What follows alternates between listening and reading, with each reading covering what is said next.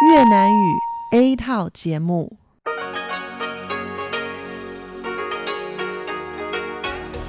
Đây là đài phát thanh quốc tế Đài Loan RTI.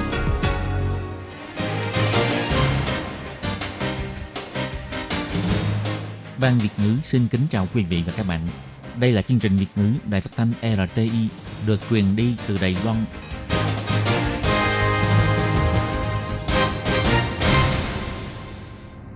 Các bạn thân mến, Hải Ly xin chào các bạn. Hôm nay thứ Tư, ngày 4 tháng 3 năm 2020, tức ngày 11 tháng 2 âm lịch năm canh tí. Hoan nghênh các bạn đến với chương trình phát thanh của Ban Việt ngữ, Đài phát thanh quốc tế Đài Loan RTI với các nội dung như sau. Mở đầu là bản tin thời sự Đài Loan, bài chuyên đề. Tiếp theo là các chuyên mục tiếng Hoa cho mỗi ngày, cẩm nang sức khỏe và sau cùng là chuyên mục ống kính rộng. Các bạn thân mến, để mở đầu cho chương trình, trước hết, Hải Ly xin mời các bạn cùng theo dõi nội dung tóm lược các tin chính của bản tin thời sự hôm nay.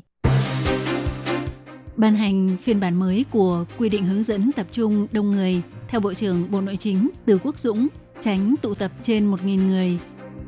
Voucher khắc phục sự ảnh hưởng của dịch viêm phổi COVID-19 với mệnh giá từ 600 đến 800 đài tệ có thể sử dụng tại 350.000 cửa tiệm trên toàn Đài Loan. Do tác động của dịch bệnh khiến công việc kinh doanh của các hãng hàng không vô cùng thảm hại, theo Bộ trưởng Lâm Giai Long sẽ tìm mọi cách để hỗ trợ. Lao động di trú bất hợp pháp e rằng sẽ trở thành lỗ hồng trong phòng dịch. Đoàn thể về lao động kêu gọi phải đưa họ vào hệ thống phòng dịch. Ông cụ trăm tuổi hoàn thành phẫu thuật thay van tim qua đường ống thông. Đài Loan lập kỷ lục thế giới về điều trị y tế.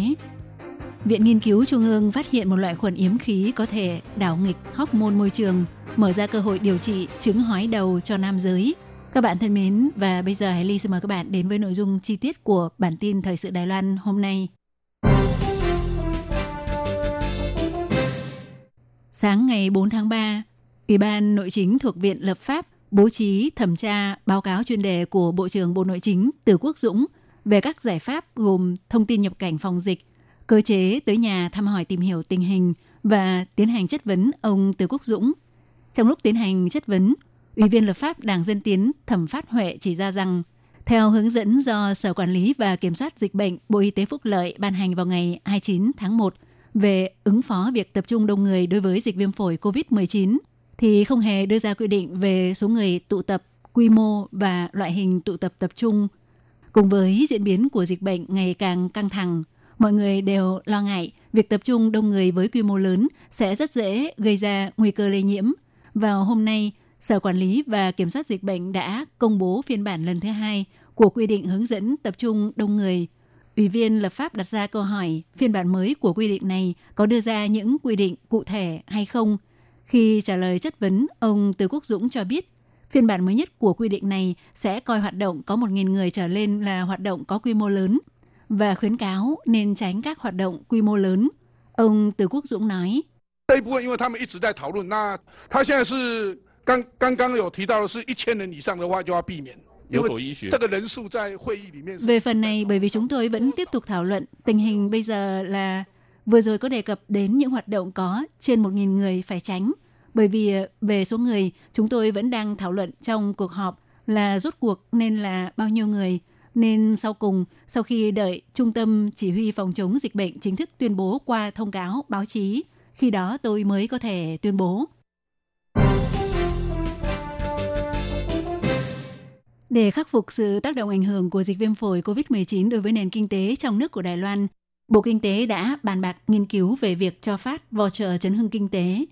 Vào ngày 4 tháng 3, khi trả lời chất vấn tại Viện Lập pháp, Bộ trưởng Bộ Kinh tế Thẩm Vinh Tân cho biết, hiện tại voucher chấn hưng kinh tế có kế hoạch kết hợp với 4 nhóm đối tượng áp dụng là các điểm kinh doanh ăn uống, các khu trung tâm mua sắm, chợ đêm và các hoạt động văn hóa nghệ thuật. Mỗi một voucher sẽ có mệnh giá từ 600 đến 800 đài tệ, sẽ áp dụng cả voucher bản in bằng giấy và voucher điện tử, có thể sử dụng tại 350.000 cửa tiệm trên toàn Đài Loan, trong đó bao gồm 140.000 các điểm kinh doanh dịch vụ ăn uống, 280.000 điểm kinh doanh mua sắm, 10.000 điểm tại chợ đêm và 1.700 điểm thuộc mảng văn hóa nghệ thuật. Theo ông Thẩm Vinh Tân cho biết, Quãng thời gian áp dụng sẽ thực hiện trong khoảng nửa năm cho tới một năm sau khi dịch bệnh dịu bớt.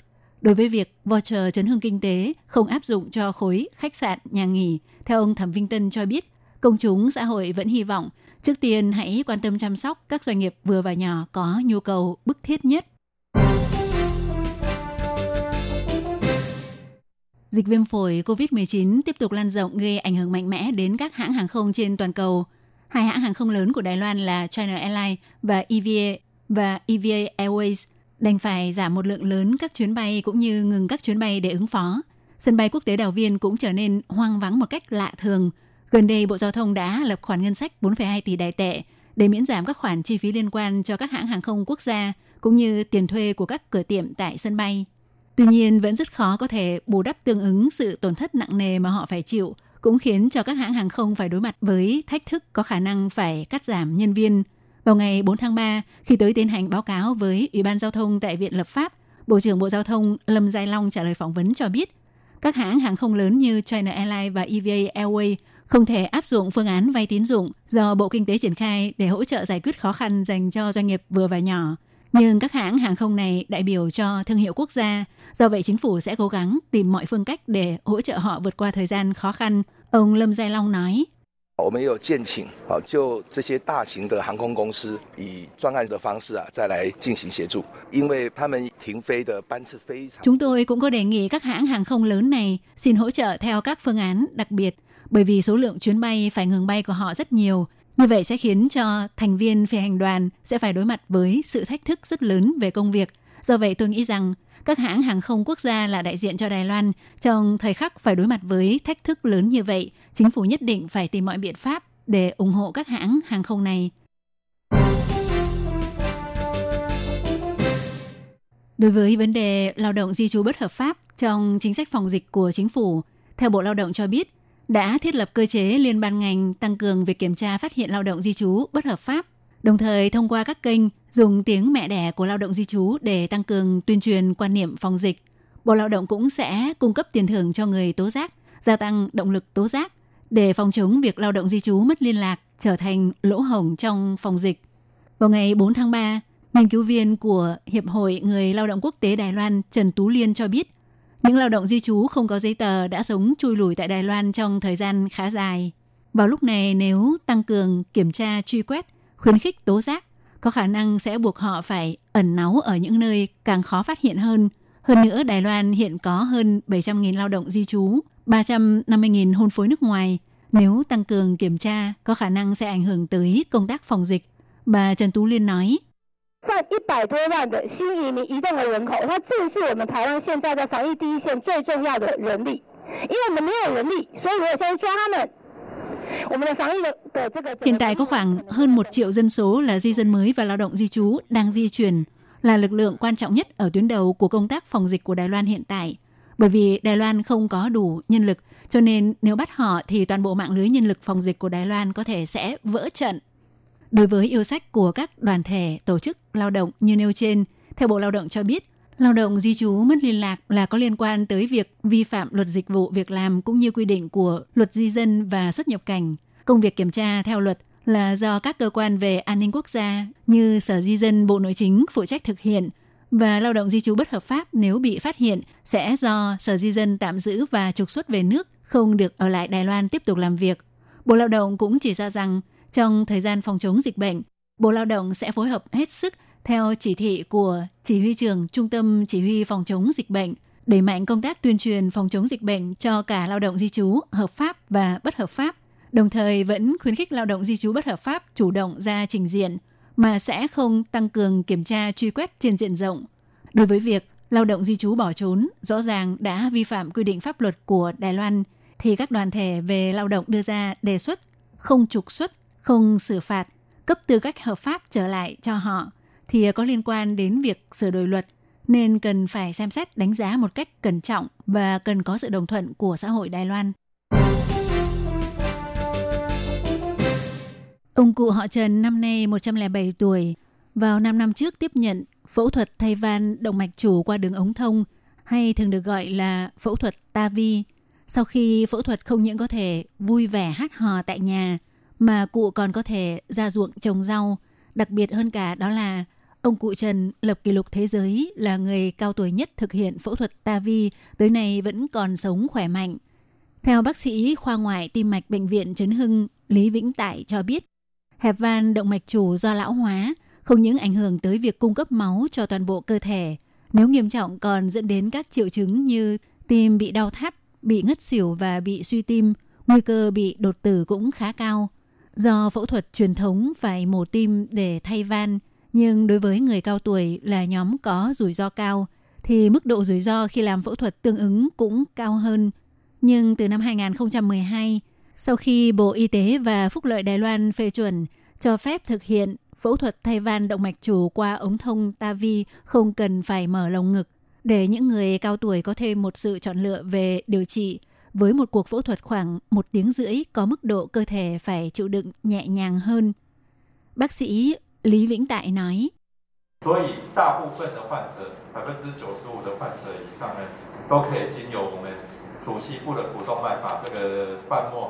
Chín mươi 95% trở lên những bệnh nhân cao tuổi hoặc bệnh nhân thuộc nhóm có mức độ rủi ro cao đều có thể dùng ống thông đi qua động mạch đùi vào bên trong tim, thành công cấy van tim trong lúc tim vẫn đang đập – Hoàn toàn không cần phải nhờ đến sự tuần hoàn ngoài cơ thể hoặc bị ngưng tim. Thậm chí có tới 95% bệnh nhân đều không cần phải cắt xuyên xương ức. Tuy nhiên, bác sĩ cũng nhắc nhở, stent mạch vành bằng kim loại được đưa vào mặc dù có hiệu quả điều trị tốt, nhưng hiện tại vẫn chưa biết thời hạn sử dụng được bao lâu. Do vậy, thông thường đều khuyến cáo sử dụng để điều trị cho người cao tuổi. Do Đài Loan có kinh nghiệm khá tốt về loại hình phẫu thuật này, cũng vì vậy đã thu hút ngành y của các nước đến học hỏi gồm Trung Quốc, Nhật Bản, Hàn Quốc và các nước Đông Nam Á. Giám đốc bệnh viện Trấn Hưng, ông Ngụy Tranh cho biết, do kỹ thuật này của bệnh viện Trấn Hưng bắt đầu triển khai từ khá sớm, đã có bốn bác sĩ bậc thầy. Do vậy đối với những bệnh viện mới bắt đầu triển khai thì đây là nơi rất tốt để học hỏi kinh nghiệm. Theo bệnh viện Trấn Hưng cho biết, tỷ lệ thành công của phẫu thuật TAVI của các bệnh viện Đài Loan đều đạt trên 95%. Tại Đài Loan có tổng cộng khoảng 2.200 người từng tiếp nhận phẫu thuật loại này. Do tỷ lệ thành công cao, không những dẫn đầu châu Á mà còn trở thành tiêu điểm về y tế trên quốc tế.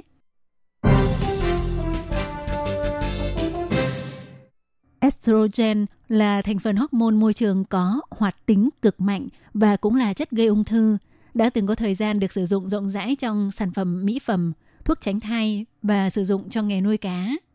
Vào ngày 3 tháng 3, theo Viện Nghiên cứu Trung ương cho biết, cơ quan này đã nghiên cứu và phát hiện ra trong hệ thống đường thoát nước thải ngầm có một trùng khuẩn yếm khí DHT3 có khả năng làm đảo nghịch hormone có thể biến hormone sinh dục nữ estrogen thành hormone sinh dục nam androgen.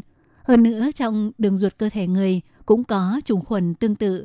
Trong tương lai có cơ hội có thể chế tạo thành lợi khuẩn, sẽ có ích đối với việc điều trị vấn đề mãn kinh ở nữ giới, điều trị chứng hói đầu và bệnh ung thư tiền liệt tuyến ở nam giới.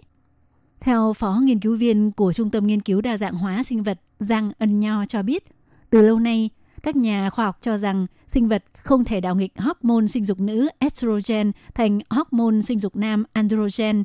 Nghiên cứu này đã lật đổ quan niệm trên. Nhóm nghiên cứu cũng tiếp tục phát hiện phản ứng đảo nghịch này là do vi khuẩn có chứa enzyme đặc biệt tuyếp mới methyltransferase, tức nhóm các enzyme xúc tác cho cơ chất methylate. Gen chủ yếu của methyltransferase là EMTA, cũng có tồn tại trong đường ruột của cơ thể người và động vật. Suy đoán khuẩn đường ruột của cơ thể người có thể cũng có khả năng chuyển hóa hormone sinh dục. Ông Giang Ân Nho cũng cho biết. 其实简单讲，就是说有些中年男性他的雄激素浓度过高，所以导致呢射物腺肥大或者是秃头。那我们其实 Nói một cách đơn giản, có một số đàn ông trung niên do lượng hormone nam quá cao cho nên sẽ gây phì đại, tiền liệt tuyến hoặc bị hói. Chúng tôi phát hiện trong nước của xưởng xử lý nước thải có một số vi khuẩn có thể phân hủy hormone sinh dục nam androgen một cách hiệu quả. Nghiên cứu này đã được đăng trên tạp chí PNAS của Viện Hàn lâm Khoa học Quốc gia của Mỹ vào tháng 1 năm nay và được giới thiệu trong bài viết chuyên đề của tạp chí này. Các bạn thân mến, Hải Ly xin cảm ơn các bạn vừa theo dõi bản tin Thời sự Đài Loan do Hải Ly biên tập và thực hiện. Hải Ly cũng xin phải nói lời chia tay với các bạn tại đây. Thân ái, chào tạm biệt. Bye bye.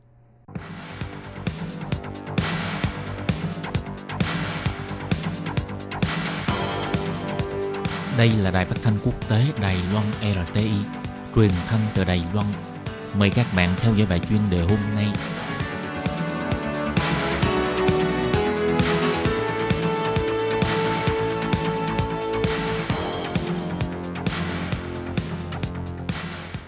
Hello, tôi Kim xin kính chào các bạn. Hoan nghênh các bạn đã đến với bài chuyên đề ngày hôm nay.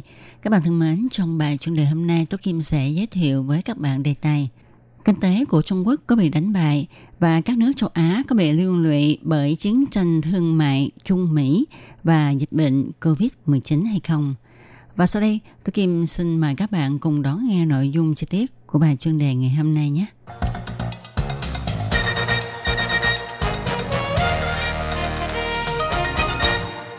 Các bạn thân mến, năm ngoái do ảnh hưởng bởi chiến tranh thương mại Trung Mỹ Ngoài việc lượng xuất khẩu của Trung Quốc sang Mỹ giảm 10% ra, thì tỷ lệ tăng trưởng kinh tế của Trung Quốc tính theo đồng đô la Mỹ cũng tăng trưởng âm. Chiến tranh thương mại giữa hai bên vừa mới tạm ngưng thì dịch viêm phổi COVID-19 lại bùng nổ ở Trung Quốc. Các cơ quan chủ yếu lần lượt điều chỉnh thấp tỷ lệ tăng trưởng kinh tế toàn năm của Trung Quốc. Biểu hiện kinh tế năm nay của Trung Quốc không lý tưởng và các chuyên gia dự đoán Việc này cũng ảnh hưởng đến các nước khu vực châu Á, trong đó bao gồm cả Đài Loan.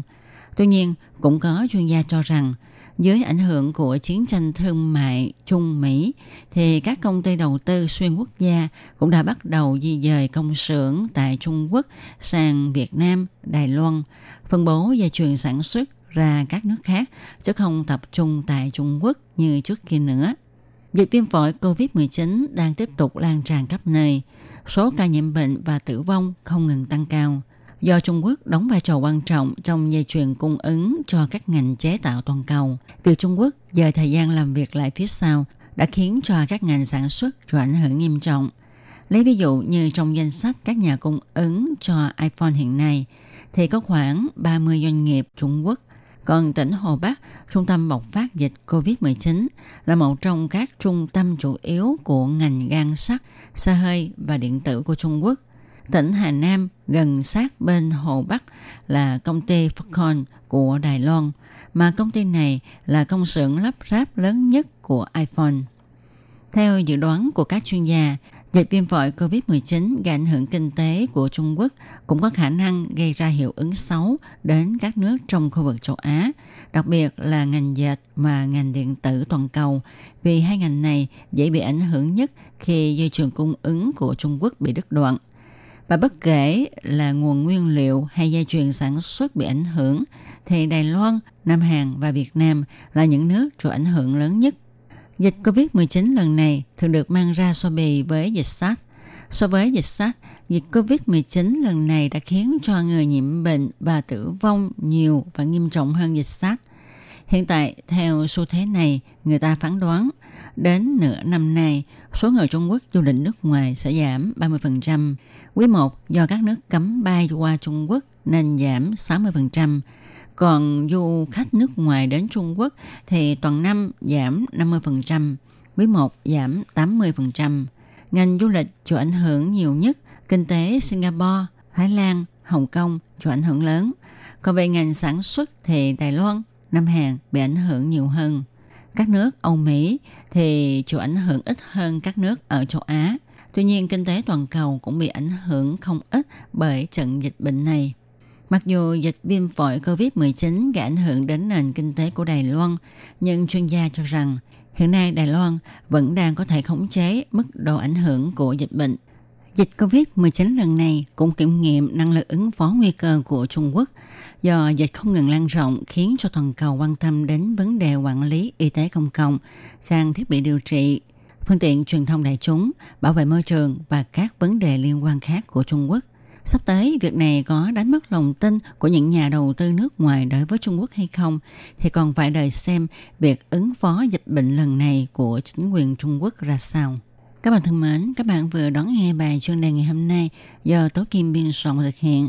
Tố Kim xin chân thành cảm ơn sự chú ý theo dõi của các bạn. Thân chào tạm biệt các bạn. Bye bye.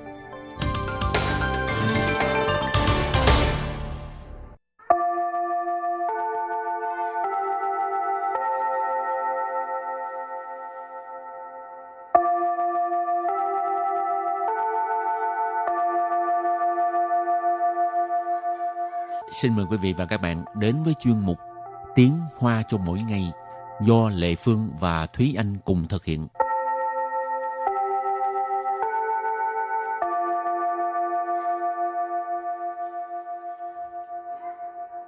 Thúy Anh và Lệ Phương xin kính chào quý vị và các bạn. Chào mừng các bạn cùng đến với chuyên mục Tiếng Hoa cho mỗi ngày ngày hôm nay. Bài học trước là mình học về à, những từ thành viên gia đình bên nội ha. Ừ. Còn bây giờ mình tiếp tục cũng là học uh, những từ vựng ừ. thành viên gia đình nhưng mà là bên ngoài nhé. Ừ. thì đầu tiên thì mình cũng bắt đầu từ vế ờ, uh, vài vài vế của ông trước. Ngoại công ngoại công ngoại công ông ngoại. Ngoại phụ ngoại phụ ngoại phụ bà ngoại ha. Ừ. 舅舅舅舅， Chiêu chiều, cậu, em trai hoặc là anh trai của mẹ thì mình có thể chỉ là ta chiều hoặc là xảo chiều. Tức là cậu lớn hoặc là cậu nhỏ. 舅妈，舅妈， Chiều ma, vợ Ừ. của cậu. 阿姨，阿姨， A dĩ, chị gái hoặc là em gái của mẹ thì mình gọi là gì? A dĩ, 姨丈，姨丈， Ý trang. Chồng của dì là ý trang.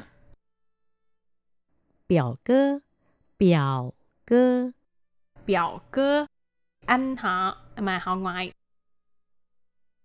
表弟，表弟， Biểu tỷ, em họ ha. 表姐，表姐， Biểu chị, chị họ. hồi nãy ờ, các bạn có thể ờ, để ý là hồi nãy có chữ biểu nhưng mà đọc thành thanh ba là biểu nhưng mà tại vì chữ chìa nó là cũng là thanh ba cho nên hai thanh ba đi với nhau thì sẽ có một chữ đầu tiên nó sẽ biến thành thanh hai cho nên là biểu chìa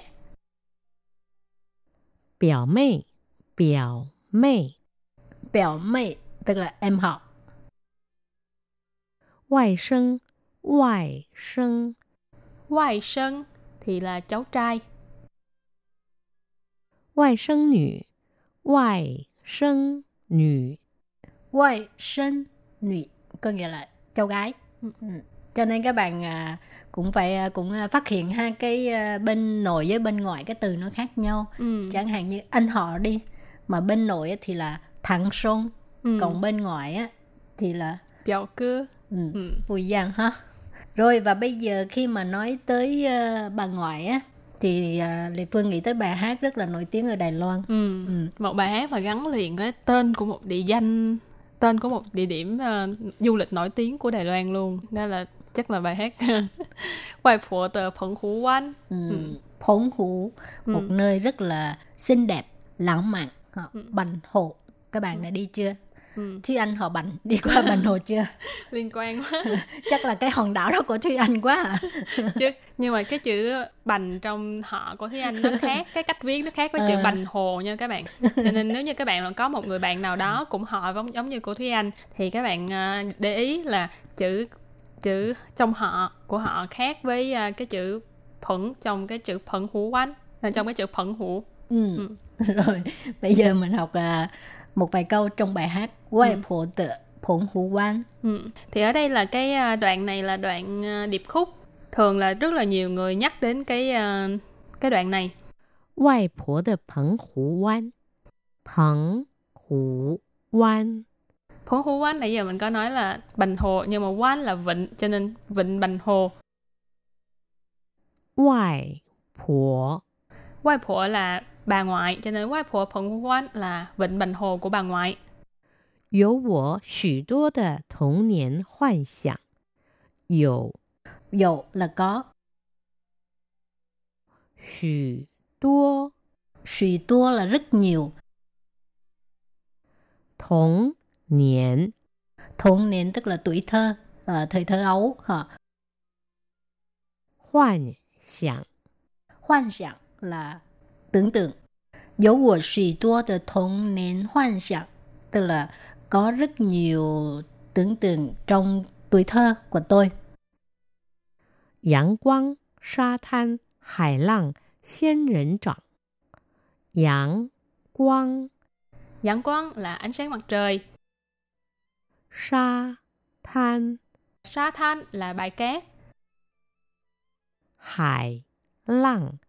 Hải lặng là sóng biển.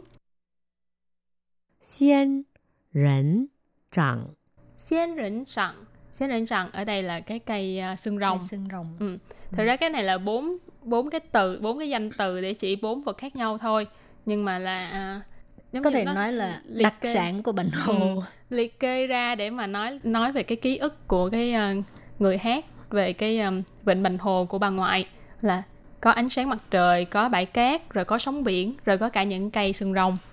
还有一位老船长， Hãy dụ ý quay lão船长 có nghĩa là còn có một vị thuyền trưởng lớn tuổi. 还有 Hãy dụ tức là còn có 一位 ý quay là một vị quay là cái à, lượng từ bày tỏ kính trọng. 老 船长， Lão船长 船长 tức là thuyền trưởng, lão là nghĩ à, à, tức là hình dung à, tuổi đã cao rồi. Ừ. À, lão船长 vị thuyền trưởng cao tuổi ha. Ừ, lớn tuổi. Rồi thì đó là một đoạn điệp khúc mà à, các bạn cũng có thể à, lên mạng tra và tập hát bài này rất là hay. Ừ. Trước khi mình à, à, kết thúc bài học thì xin mời các bạn ôn tập lại những từ vựng mà mình vừa mới học nha.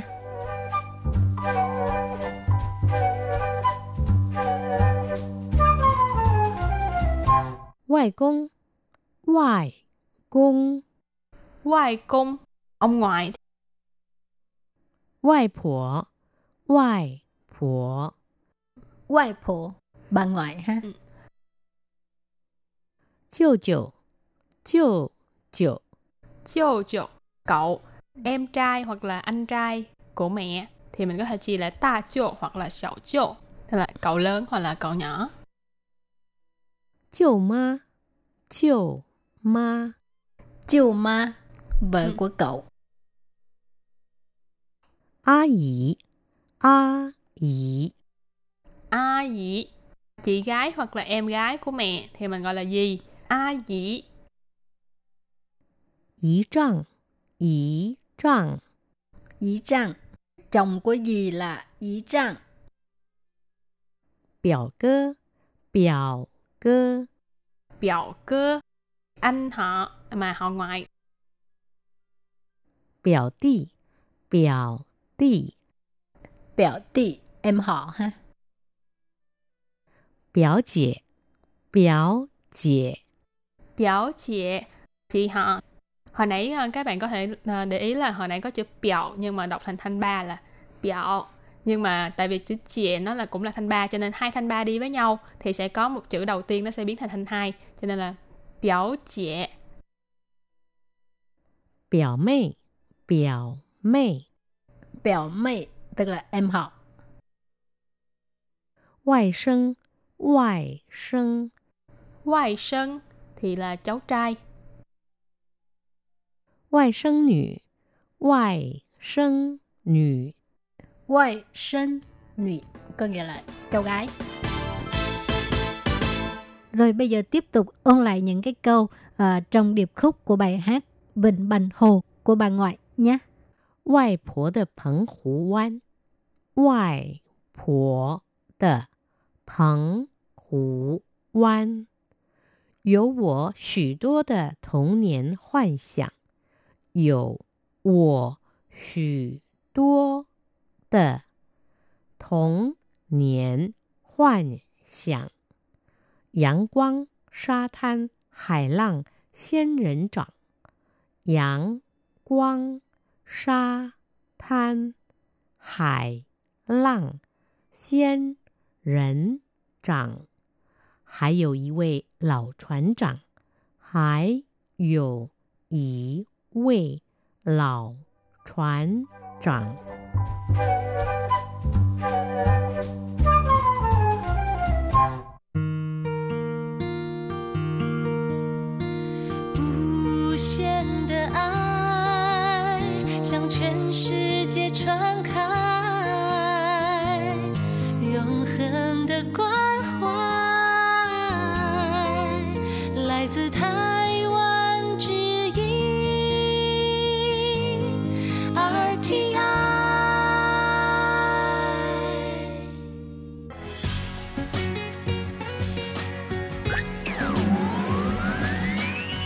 Vị đang đón nghe chương trình Việt ngữ Đài RTI truyền thanh từ Đài Loan.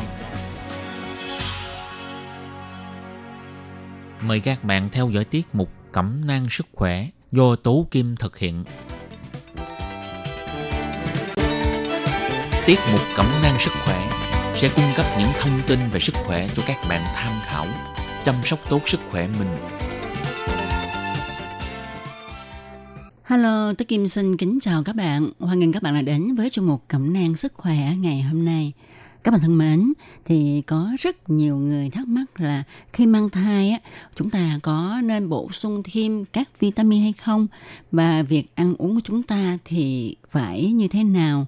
Chế độ ăn uống ra sao mới có thể ờ, có đủ chất để nuôi dưỡng thai nhi? Trong chương mục hôm nay thì Tố Kim xin chia sẻ với các bạn về đề tài này, tức là chúng ta cần bổ sung những loại vitamin nào và chúng ta phải ăn uống như thế nào trong thai kỳ. Vậy sau đây Tố Kim xin mời các bạn cùng đón nghe nội dung chi tiết của chương mục Cẩm nang sức khỏe ngày hôm nay nhé.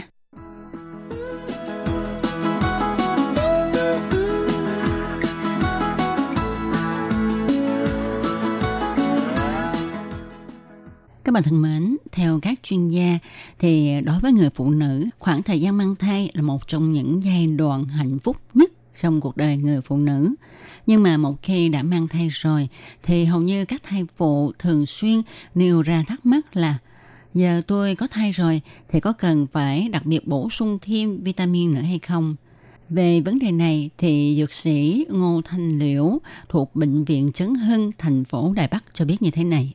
Thật ra, trong sinh hoạt ăn uống hàng ngày của các thai phụ đều có chứa nhiều chất dinh dưỡng rồi. Nếu như mà trong ba bữa ăn của thai phụ không được bình thường và thai phụ thấy mình ăn không được ngon miệng hoặc là thai phụ không thèm ăn rồi thường xuyên bị nôn, ói mửa hay là tăng thể trọng quá ít hoặc là thai phụ này có thói quen kén ăn hay là có thói quen đi ăn ở các tiệm bán bên ngoài thì nhóm người này phải cẩn thận coi chừng là mình bị thiếu dinh dưỡng đó và nhóm người này cần đến tư vấn với bác sĩ để xem là mình có nên bổ sung thêm những vitamin nào. Bởi vì trong thời kỳ thai nghén, nếu chúng ta có thiết lập một chế độ ăn uống cân bằng sẽ cung cấp đủ dưỡng chất cho thai mẹ lẫn thai nhi và đây là một điều rất là quan trọng. Có nhiều thai phụ đặt câu hỏi là tại sao phụ nữ mang thai lại cần có chế độ dinh dưỡng đặc biệt? Dược sĩ Ngô Thanh Liệu giải thích, chế độ dinh dưỡng của người mẹ có vai trò quan trọng quyết định đối với sự phát triển của thai nhi. Nhiều nghiên cứu đã tìm thấy mối liên hệ chặt chẽ giữa khẩu phần ăn của mẹ, đặc biệt là năng lượng khẩu phần với mức tăng cân của mẹ và cân nặng của trẻ sơ sinh. Những trường hợp người mẹ bị thiếu ăn hoặc là ăn uống kim kem không hợp lý có nhiều nguy cơ sinh ra đứa trẻ có cân nặng thấp dưới 2.500 gram.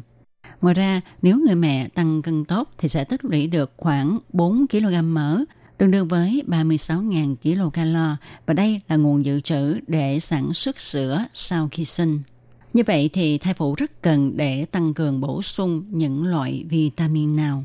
Thì theo dược sĩ Ngô Thanh Liễu đã liệt kê ra những loại vitamin như sau. Trước hết là nói về chất axit folic mà tiếng Trung gọi là ye xoan mà còn có người gọi là vitamin B9. Loại này rất cần thiết cho sự phát triển hệ thần kinh trung ương của thai nhi, đặc biệt là trong những tuần lễ đầu thai kỳ.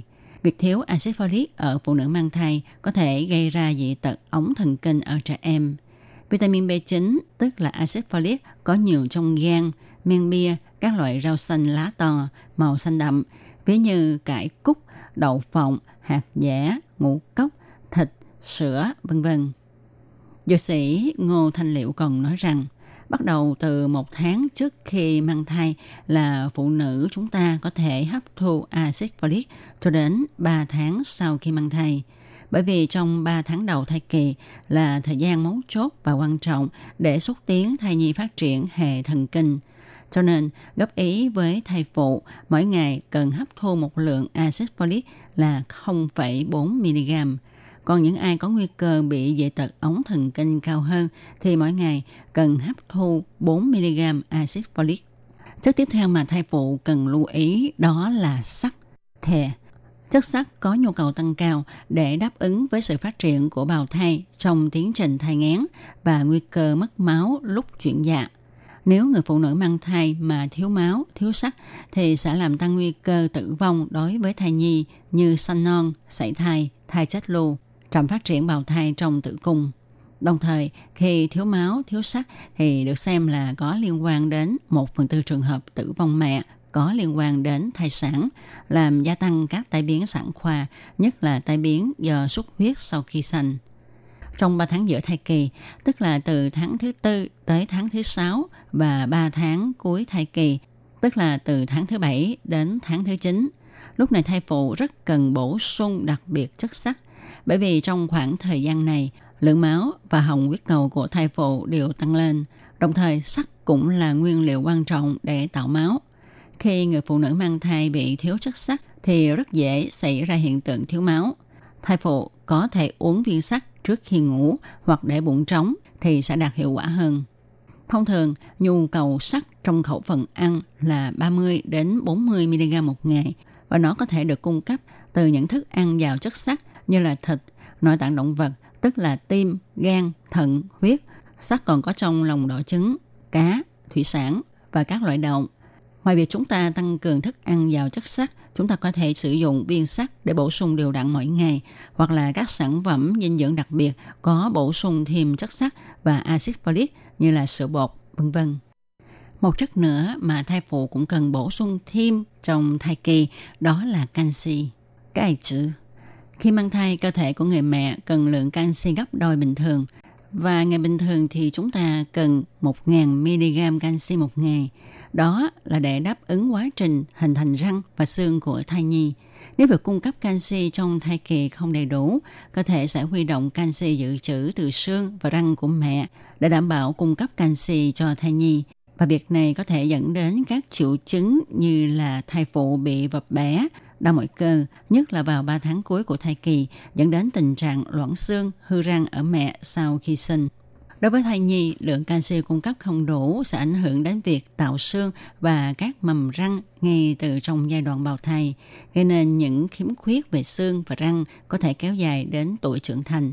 Sẽ sinh ra đã có dấu hiệu thiếu canxi như mềm hộp sọ, thấp trước và thấp sau rộng, trẻ có các cơn khóc tím tái do co thắt, thậm chí bị co giật do hạ canxi huyết. Theo kiến nghị của dược sĩ Ngô Thanh Liêm, thai phụ mỗi ngày cần hấp thu 1.200mg canxi. Trong một ly sữa thông thường thì chứa khoảng 500mg canxi. Do đó, thai phụ có thể cân nhắc thói quen ăn uống của mình để quyết định xem có cần bổ sung canxi hay không. Thực ra đối với thai phụ, mỗi ngày chỉ cần 2 ly sữa hoặc 100 đến 200 gram cá Tép nhỏ ăn luôn cả vỏ, cả xương hoặc là có thể dùng cá lớn mà chúng ta kho rụt xương hoặc 50g mè đen là đủ cung cấp cho nhu cầu canxi của thai phụ. Còn đối với chị em phụ nữ mang thai bị ốm ngán nghiêm trọng như là bị buồn nôn, ói thì phải làm sao để mà bổ sung các vitamin đây?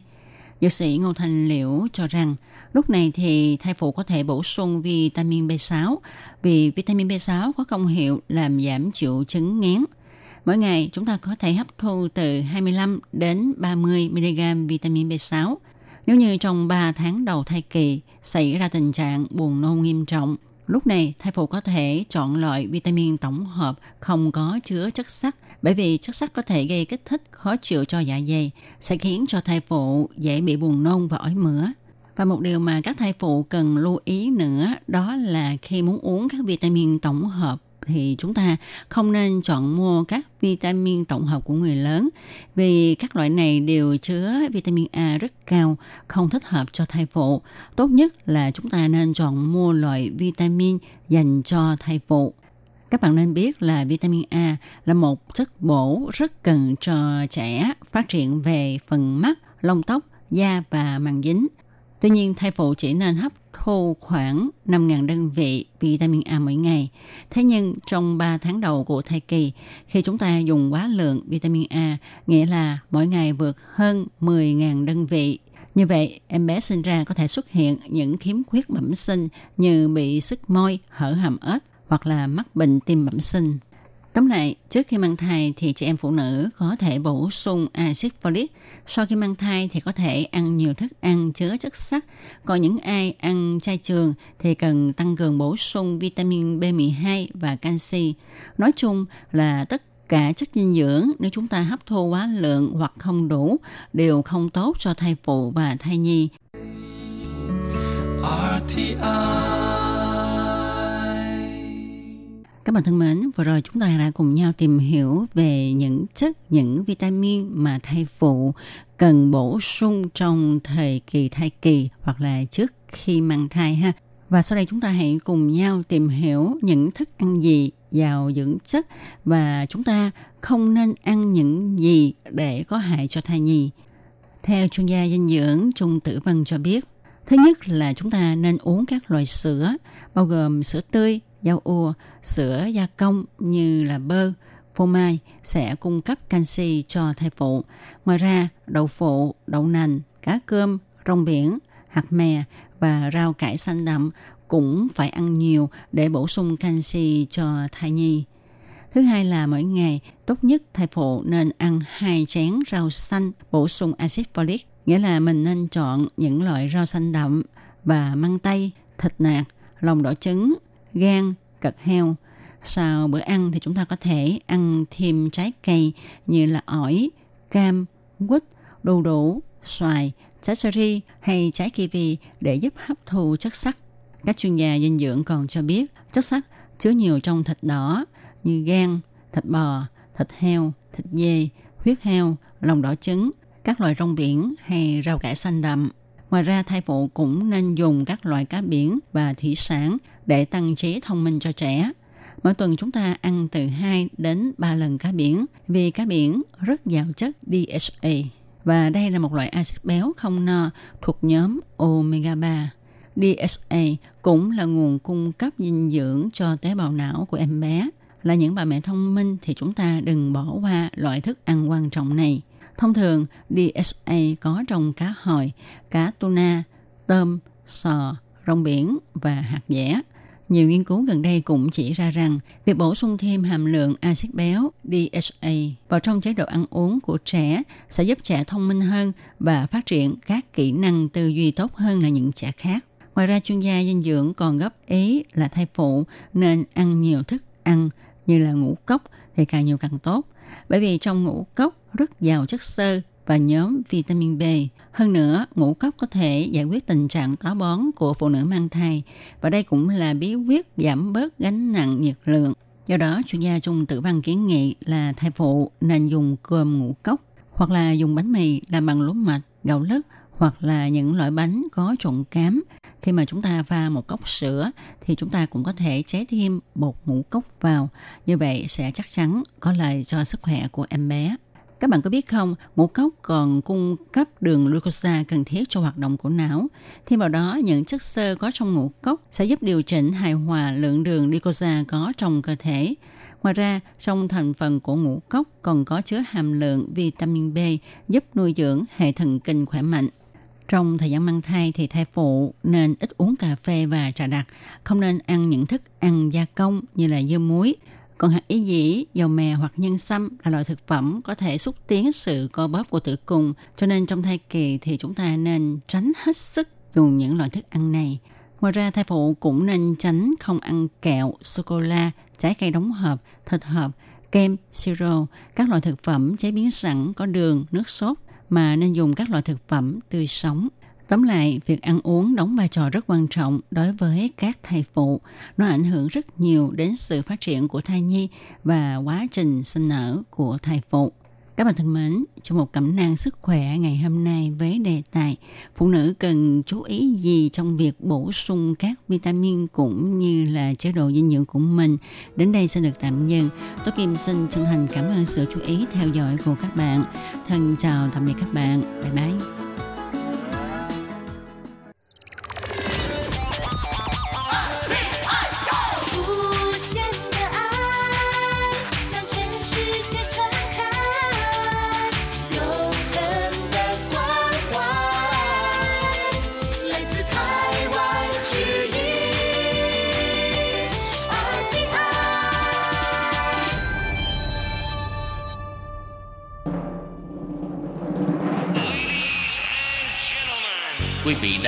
Chương trình Việt ngữ Đài RTI truyền thanh từ Đài Loan.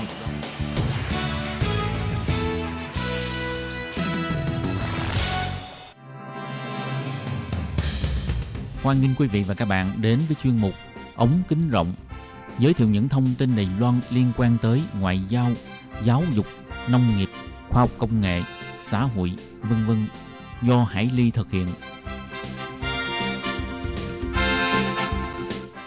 Các bạn thân mến, Hải Ly xin chào các bạn. Hoan nghênh các bạn đến với chuyên mục ống kính rộng vào thứ tư hàng tuần. Thưa các bạn, để nối tiếp cho nội dung giới thiệu vào tuần trước, trong buổi phát hôm nay, Hải Ly xin tiếp tục giới thiệu với các bạn về hệ thống đám mây tra cứu thông tin đi lại của bệnh nhân bảo hiểm y tế do nhóm kỹ sư của phòng IT thuộc Sở Bảo hiểm Y tế đã tranh thủ miệt mài làm ngày làm đêm để thiết lập và đưa vào sử dụng chỉ trong vòng một ngày để phục vụ cho công tác phòng chống dịch COVID-19. Vậy à, sau đây Hải Ly xin mời các bạn theo dõi nội dung chi tiết về đề tài ngày hôm nay nhé.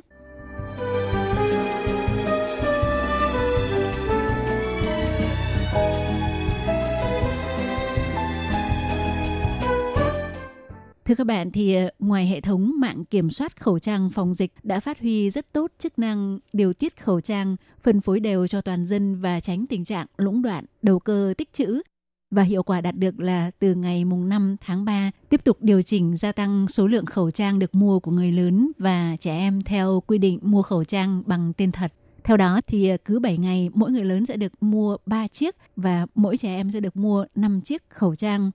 Thì ờ, ngoài ra hệ thống đám mây tra cứu thông tin quá trình đi lại lại là một vị công thần khác cùng góp sức cho công tác phòng chống dịch viêm phổi COVID-19 đầy căng thẳng trong mấy tháng gần đây. Thưa các bạn, thì ờ, vào chập tối ngày mùng 1 Tết năm nay, nhóm kỹ sư phòng IT Sở Bảo hiểm Y tế Đài Loan đã nhận được một nhiệm vụ mới, đó là trong thời gian nhanh nhất phải thiết lập được hệ thống đám mây tra cứu thông tin quá trình đi lại kết nối toàn quốc để các bác sĩ chỉ cần cắm thẻ bảo hiểm y tế của bệnh nhân vào là sẽ nắm ngay được thông tin bệnh nhân trong thời gian gần đây có quay về từ Vũ Hán hay Hồ Bắc hay không. Thì để thực hiện được nhiệm vụ khó khăn này thì phòng IT của Sở Bảo hiểm Y tế đã tiến hành tổng động viên, điều động và phân công nhân lực. Rất nhiều nhân viên của phòng IT Sở Bảo hiểm Y tế đã phải gác bỏ lại lịch đi du lịch Tết hoặc lịch về quê ăn Tết với gia đình để ở lại Đài Bắc làm việc. Thì theo nghiên cứu viên Trần Tư Dụ thuộc phòng IT Sở Bảo hiểm Y tế cho biết, kể từ khi bùng phát dịch COVID-19 do sự chỉ thị của Giám đốc Sở Bảo hiểm Y tế Lý Bá Trương, toàn bộ nhân viên của Sở Bảo hiểm Y tế đã được triệu tập tham gia group liên lạc trao đổi về dịch viêm phổi COVID-19. Ngoài ra, từng đơn vị nghiệp vụ lại có group riêng để trao đổi, để có thể sẵn sàng vào việc bất cứ lúc nào. Thường ngày thì ờ, phòng IT vốn đã có mạng lưới liên lạc rất chu toàn. Khi dịch bệnh trở nên căng thẳng vào đúng dịp Tết, mạng lưới liên lạc càng mật thiết hơn. Mỗi một người ngoài số điện thoại ở nhà, điện thoại di động thì ờ, đến điện thoại nhà bố mẹ, điện thoại nhà chồng, điện thoại nhà mẹ đẻ cũng đều được lưu lại để đảm bảo khi cần sẽ tìm được người. Mọi người cũng liên tục kiểm tra tin nhắn like. Do vậy mặc dù nhiệm vụ được giao là khá đột xuất, nhưng nhân viên của phòng IT đã không hề vội vàng cuống quýt mà đã triển khai công việc một cách rất khoa học. Theo nghiên cứu viên Trần Tư Dụ cho biết, tra cứu thông tin quá trình đi lại của người bệnh và lịch sử tiếp xúc của các ca đã được xác nhận nhiễm bệnh lần lượt do Sở Di dân và Cục Quản lý Kiểm soát Dịch bệnh cung cấp việc cung cấp và trao đổi dữ liệu liên cơ quan sẽ có độ khó nhất định, thì vào buổi tối ngày mùng 1 Tết, các kỹ sư IT của Sở Bảo hiểm Y tế đã phải gặp gỡ với đầu mối liên lạc của Sở Di dân, Sở Kiểm soát và Quản lý Dịch bệnh cùng trao đổi đến tận 11-12 giờ khuya, chủ yếu là thảo luận về việc Sở Bảo hiểm Y tế phải cung cấp thông tin dữ liệu gì và cách truyền dữ liệu ra sao. Thì ờ, sau khi thảo luận ra được mô hình tác nghiệp vào đêm mùng 1 Tết, tiếp đến là phải ờ, xử lý khâu truyền dữ liệu và yêu cầu giao diện chung, bắt đầu công việc lập trình chuyển đổi dữ liệu cho hệ thống đám mây tra cứu thông tin quá trình đi lại của bệnh nhân. Công việc ban đầu là phải xử lý đối chiếu từng màu dữ liệu do Sở Di dân và Cục Quản lý và Kiểm soát Dịch bệnh cung cấp. Ngoài ra còn phải tính toán, phân tích các dữ liệu liên quan. Suốt cả đêm, cả group thảo luận không hề nghỉ, mọi người đều vắt óc để đưa ra đủ kiểu ý tưởng. Thì ờ, do Sở Bảo hiểm Y tế là cơ quan cấp A về an toàn thông tin, có một số những công việc thuộc một số cấp bậc nhất định trở lên, nhân viên IT phải dùng máy tính đặt tại văn phòng của cơ quan mới có thể xử lý được. Do vậy, mới sáng sớm ngày mùng 2 Tết, ngoài trưởng phòng IT và những nhân viên phụ trách liên quan phải tới văn phòng, thì ngoài ra các đơn vị nghiệp vụ liên quan của Sở Bảo hiểm Y tế cũng quay trở về văn phòng làm việc để cùng tham dự. Những nhà thầu IT cũng tới hiện trường để tìm hiểu nhu cầu mở rộng tăng cường thiết bị. Nghiên cứu viên Trần Tư Dụ, người tham gia vào nhóm thiết lập hai hệ thống mạng phục vụ công tác phòng dịch nêu trên cho biết, ban đầu vốn hy vọng hệ thống này có thể thao tác trên giao diện tự động hóa hoàn toàn, không cần phải à, nhân công thao tác. Muốn làm được như vậy thì cần phải có nhiều thời gian hơn để chuẩn bị. Cho nên, phòng IT Sở Bảo hiểm Y tế dự kiến thời gian mà hệ thống này có thể ra mắt đi vào hoạt động là vào khoảng mùng 5 Tết. Nhưng dữ liệu cần phải được cung cấp bởi nhiều cơ quan khác nhau. Hơn nữa, các yêu cầu chi tiết về dữ liệu sẽ được điều chỉnh bất cứ lúc nào tùy theo diễn biến của dịch bệnh. Do đó, khó mà triển khai được theo kiểu giao diện tự động hóa. Hơn nữa, Viện Hành Chính hy vọng tới ngày mùng 3 Tết là đã có thể đưa hệ thống vào sử dụng. Do vậy, sau cùng nhóm cán bộ và kỹ sư phụ trách đành phải từ bỏ ý định sử dụng giao diện tự động và dốc hết sức lực để tới ngày mùng 2 Tết có thể cấp tốc thiết lập ra một hệ thống phù hợp có thể à, đưa vào sử dụng tức thì. Thì à, vào ngày mùng 3 Tết nhằm vào ngày 27 tháng 1 dương lịch, Bộ Y tế Phúc Lợi đã mở họp báo tuyên bố hệ thống đám mây tra cứu thông tin quá trình đi lại của bệnh nhân bắt đầu được đưa vào sử dụng, thiết lập một bức tường ngăn lửa cho công tác phòng dịch của các phòng khám, bệnh viện, các cơ sở y tế. Và sau khi đưa vào sử dụng thì ờ, hệ thống này không ngừng được nâng cấp các chức năng. Trong đó, Sở Di dân thì ờ, cung cấp danh sách nhập cảnh, Cục Quản lý và Kiểm soát Dịch bệnh thì cung cấp danh sách những ca xác nhận nhiễm bệnh và thông tin quá trình đi lại của các ca bệnh đó. Và đội ngũ nhân viên IT xử lý hệ thống này đòi hỏi rất cao về độ cập nhật của thông tin. Ngay sau khi nhận được thông tin của hai đơn vị này, họ đã truyền ngay lập tức lên hệ thống đám mây, giảm mức dung sai thời gian xuống thấp nhất để nhắc nhở bác sĩ lưu ý về những bệnh nhân có nguy cơ cao. Như vậy mới có thể trở thành hậu thuẫn của đội ngũ nhân viên y tế. Nghiên cứu viên Trần Tư Dụ cho biết, khi mới đưa vào sử dụng thì chỉ kiểm tra đối chiếu những bệnh nhân có thông tin nhập cảnh từ Vũ Hán. Nhưng tới khi dịch bệnh bắt đầu lan rộng, từ ngày 31 tháng 1 bắt đầu mở rộng phạm vi đối chiếu kiểm tra ra tới tất cả những người đã từng đến các khu vực gồm Trung Quốc, Hồng Kông và Macau. Và sau đó, Đài Loan phát hiện có một ca được xác nhận nhiễm bệnh là trở về Đài Loan thông qua phương tiện tàu thủy Tiểu Tam Thông từ Trung Quốc. Sau khi về đến Đài Loan đã từng khám bệnh vì có triệu chứng khó chịu. Nhưng vì quy định đối chiếu thông tin lúc đó chỉ nhằm vào những người đi phương tiện hàng không, nên đó chính là lỗ hổng trong phòng dịch. Đồng thời, trường hợp này còn gây lây nhiễm cho người vợ. Ngay từ khi đó thì ờ, Sở Bảo hiểm Y tế đã lập tức điều đình với Sở Di dân, đưa đối tượng đi tàu thủy theo diện tiểu tam thông vào phạm vi kiểm tra đối chiếu. Các bác sĩ cũng phát hiện có người dân trở về từ Trung Quốc có ý đồ không dùng thẻ bảo hiểm, tự trả chi phí khám chữa bệnh để giấu giếm thông tin về quá trình đi lại. Do vậy cũng đã tăng thêm chức năng nhập số chứng minh nhân dân và số thẻ cư trú cũng tra cứu được thông tin về quá trình đi lại. Tới ngày 10 tháng 2, tiếp tục gia tăng chức năng, các bệnh viện cũng có thể kiểm tra thông tin đi lại của những bệnh nhân hẹn lấy số khám bệnh để giúp bệnh viện có thể ứng biến sớm trước một bước. Ban đầu thì ờ, khi muốn tra cứu thông tin đi lại của bệnh nhân các bác sĩ phải ờ, sử dụng cả thẻ làm việc của bác sĩ và thẻ bảo hiểm y tế của bệnh nhân cắm vào máy đọc thẻ. Cho nên chỉ có bác sĩ mới có thể tra cứu trong lúc khám bệnh cho bệnh nhân. Trong khi đó có thể thấy được rất nhiều nhân viên y tá đang trực tại các chốt kiểm tra sàng lọc đo thân nhiệt ở cửa ra vào của các bệnh viện, phòng khám. Giám đốc Sở Bảo hiểm Y tế Lý Ba Trương nhận thấy địa điểm này là điểm quan trọng có thể ngăn chặn những bệnh nhân có nguy cơ cao. Do vậy, đã mở cửa cho phép những nhân viên y tế cũng có thể tra cứu thông tin quá trình đi lại của bệnh nhân, đồng thời upload quy trình hướng dẫn SOP lên website của Sở Bảo hiểm Y tế, thông báo cho các bệnh viện biết chỉ cần chuẩn bị đầy đủ máy tính sách tay, thẻ kết nối mạng Internet, máy đọc thẻ, thẻ làm việc của nhân viên y tế, thì ngay cả nhân viên y tế tại các chốt kiểm tra sàng lọc thân nhiệt cũng có thể tra cứu thông tin quá trình đi lại của bệnh nhân, giúp làm gia tăng hiệu quả cho công tác kiểm tra sàng lọc. Ông Lý Ba Trương nói, lấy việc tra cứu thông tin đi lại của những bệnh nhân đến khám bệnh làm biện pháp phòng dịch. Có thể nói Đài Loan là quốc gia đầu tiên áp dụng cách làm như vậy. Theo thông tin cho thấy, tới ngày 11 tháng 2, sau khi bùng phát dịch viêm phổi COVID-19, đã có hơn 370.000 người Đài Loan trở về từ các khu vực Trung Quốc, Hồng Kông và Macau. Và có tới 46% trong số đó sau khi về Đài Loan đã từng đi khám bệnh, đạt tỷ lệ khá cao. Hệ thống tra cứu đám mây từ lúc khởi động đến ngày 12 tháng 2, bình quân mỗi ngày có khoảng 1 triệu rưỡi đến 2 triệu lượt tra cứu. Thông tin quá trình đi lại thuộc một số khu vực nhất định cũng như thông tin về quá trình tiếp xúc của những người Đài Loan trở về sau ngày 8 tháng 1 cũng đều có thể hiển thị trên hệ thống.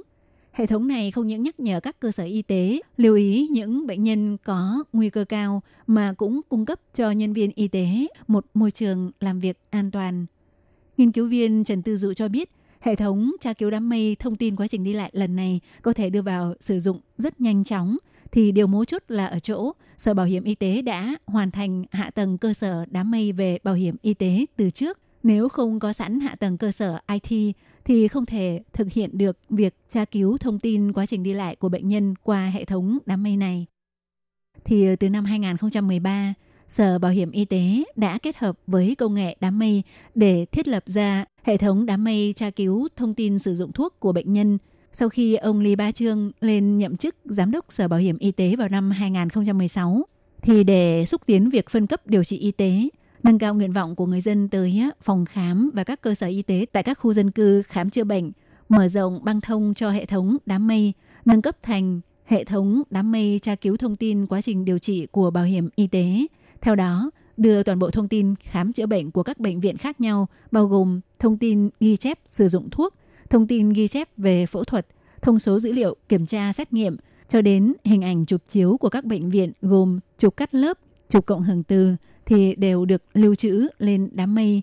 Người bệnh bất kể là đi khám bệnh tại các phòng khám, các cơ sở y tế tại khu dân cư thì ờ, tất cả các bác sĩ đều có thể đọc được thông tin khám chữa bệnh trước đây của người bệnh trên đám mây giúp bệnh nhân có thể tiết kiệm được thời gian chạy đi chạy lại cũng như tiết kiệm được chi phí xin sao chép hình ảnh. Theo ông Lý Ba Trương cho biết, trong mấy năm nay, các bác sĩ sử dụng hệ thống đám mây tra cứu thông tin quá trình điều trị của bảo hiểm y tế đã rất thành thục. Lần này, cửa sổ cảnh báo thông tin quá trình đi lại của bệnh nhân sẽ được bật lên trực tiếp trên trang mà các bác sĩ đã sử dụng rất quen thuộc, không cần phải thao tác thêm gì hết, rất được các bác sĩ khen ngợi. Thưa các bạn, thì ờ, như Hải Ly đã giới thiệu với các bạn vào buổi phát tuần trước và tuần này, hai hệ thống phục vụ cho công tác phòng dịch COVID-19 gồm hệ thống mạng kiểm soát khẩu trang phòng dịch và hệ thống đám mây tra cứu thông tin quá trình đi lại của bệnh nhân bảo hiểm y tế được hoàn thành cấp tốc chỉ trong vài ngày vào dịp Tết và đưa vào sử dụng. Mặc dù được hoàn thành trong thời gian rất nhanh chóng và dân chúng Đài Loan chỉ thấy được kết quả cuối cùng, nên có thể không thấy được sự vất vả của quá trình thiết lập vô cùng kỳ công phải trải qua rất nhiều khâu rích rắc và cũng đã tổng động viên một đội ngũ đông đảo kỹ sư IT cũng như nhân viên các phòng ban của Sở Bảo hiểm Y tế. Trong đó có 70 nhân viên của trụ sở chính của Sở Bảo hiểm Y tế và 70 nhân viên nghiệp vụ ở các cơ sở đặt tại 6 khu vực trên toàn quốc của cơ quan này. Tổng cộng có 140 người tham dự và họ đã không quản ngại cật lực làm ngày làm đêm trong dịp Tết để đưa hai hệ thống kể trên vào sử dụng chỉ sau một vài ngày, giúp cho công tác phòng dịch của Đài Loan có được những thông tin cập nhật mới nhất, hoàn chỉnh nhất tạo sự đóng góp vô cùng to lớn giúp công tác phòng dịch của Đài Loan đạt hiệu quả tốt hơn. Các bạn thân mến, và nội dung giới thiệu về đề tài này cũng xin được khép lại tại đây. Hải Ly xin cảm ơn các bạn đã quan tâm theo dõi chương trình. Thân ái, chào tạm biệt các bạn. Bye bye!